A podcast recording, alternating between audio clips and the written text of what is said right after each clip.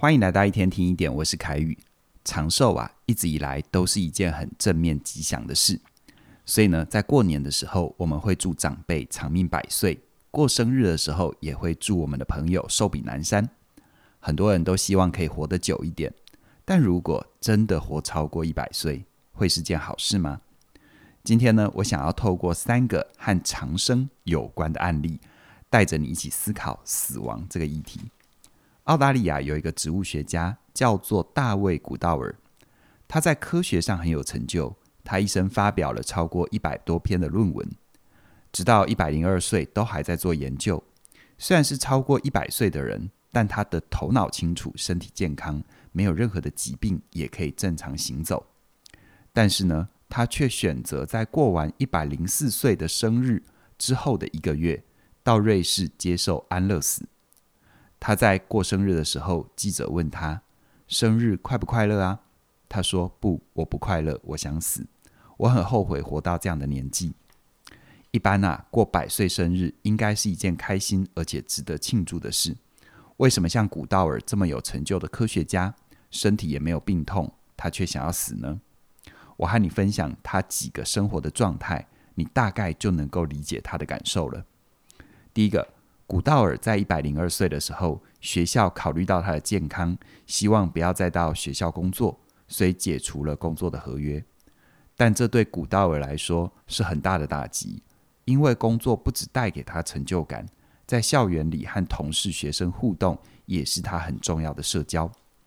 第二个，古道尔喜欢打网球跟演舞台剧，但随着他年纪越来越大，到了九十多岁的时候，他的体力跟视力也不允许他继续享受最爱的休闲娱乐。而第三个，因为视力退化的关系，就算戴着老花眼镜，他也没办法看书或看电脑。可想而知，这对一个喜欢学习的脑力工作者来说是很挫折的。第四个，最让人伤感的是，他所有的好朋友都过世了，他身旁没有和他年纪差不多的朋友。这些原因全部加在一起，让他觉得活得很不快乐。他跟家人讨论了很多次，家人最后也理解了古道尔的选择，同意他接受安乐死。古道尔的故事让我们意识到，虽然我们常常祝人长命百岁，但活得太久，真的不见得是一件纯粹的好事哦。因为人都会老，而身体的老化会为我们带来各种生活上的不方便，最后失去自理能力。失去跟社会的连结。说到这里，可能有人会说，变老确实是不好的，但如果长生不老呢？这总该是一件好事了吧？这个问题很有意思哦。虽然目前的科技还做不到长生不老，但很多厉害的作家、编剧都很认真思考过这个问题，并且透过各种小说和影视作品来试着回答。比如说电影《金刚狼》，在电影的世界观里。金刚狼是个变种人，他有超强的复原能力，他不害怕受伤生病。让人更羡慕的就是他几乎不会变老，所以呢，他不只是长生，而且是真正意义上的长生不老。可是，在电影里，他并不快乐，甚至于他很多次都寻死，因为他的长生让他得不断地看着身旁的亲友、爱人离开他。再比如说，另外一部电影《这个男人来自地球》。电影里面的主角约翰活了一万四千多年，没错哦，是一万四千多年。为了隐藏他自己的身份，他每隔一段时间就要离开原本熟悉的环境，还有家人，因为他不能够让别人发现他自己都不会变老。而让人最伤感的就是，他没有办法陪伴妻子终老，他没有办法看着自己的孩子长大成人。这一万多年的时间里。他就是不断的换环境，爱上一个人，然后不告而别，再换环境，再爱上另外一个人，再不告而别，就这样子不断的循环，让他感受到前所未有的孤独感。这些影视作品都在跟我们说，长生不老并没有像我们想象中的这么美好，而其中最常提到的，就是要不断的去接受亲友离去的痛苦跟孤独。所以呢，如果你真的长生不老了，它真的是一件好事吗？也许也有一些人会再往下一层想：既然长生不老，最主要的痛苦是亲人的离去，那么如果所有人都长生不老，没有痛苦，这应该不错了吧？乍听之下好像是这样哦，但我还是要泼你一点点冷水。如果所有人都长生不老了，先不从经济学的角度讨论资源够不够用，光从心理学所关心的情感问题，就值得我们好好的想一想了。为什么这么说呢？如果所有的人都长生不老，那么人间三种情感——亲情、爱情、友情，通通会变得毫无意义。这是因为这些情感的价值都建立在一个重要的前提，那就是我们都会死，或者是时间都是有限的。举个例子哦，我们都听过一句话，叫做“树欲静而风不止，子欲养而亲不在”。为什么长大离家之后，每隔一段时间，我们就会想要回家看看父母，跟他们吃个饭？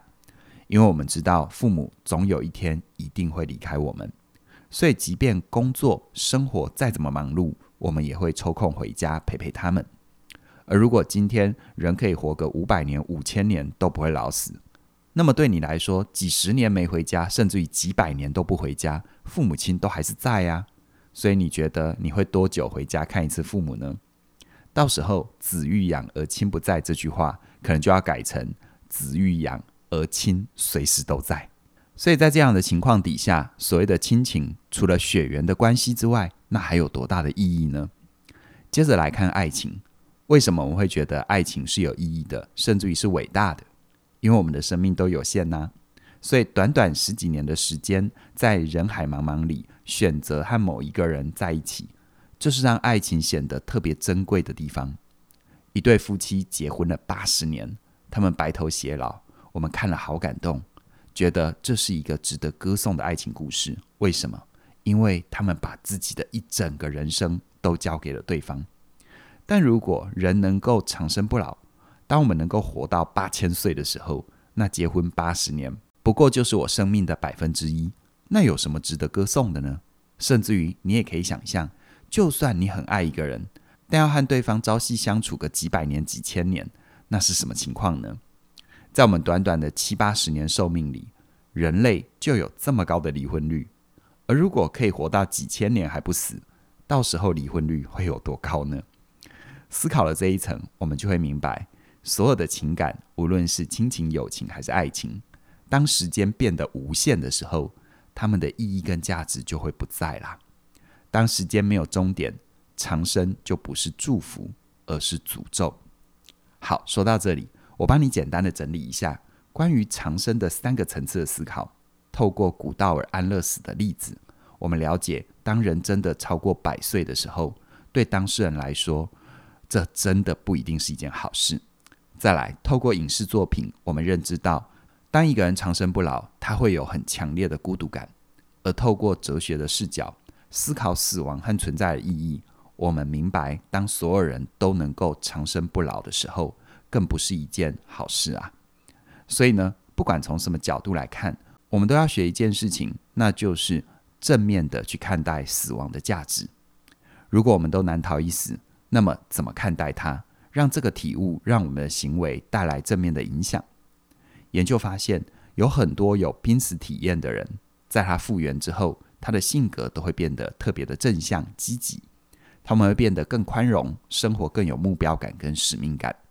他更不在意金钱和地位，他会花更多时间陪伴家人。为什么会有这样的转变呢？是因为他接触了死亡，这样的经历让他清楚地意识到生命真的有限。我们都知道自己会死，但很少有人会意识到自己会死。光是知道不会改变我们的行为，你只有去意识到，才会改变你的行为跟态度。就像那些拥有濒死体验的人一样。所以呢，虽然我们都不想死。但死亡让存在有了意义。只有我们意识到生命是有限的，我们才能够活出无限的价值。我一直相信，死跟生其实都是同一件事。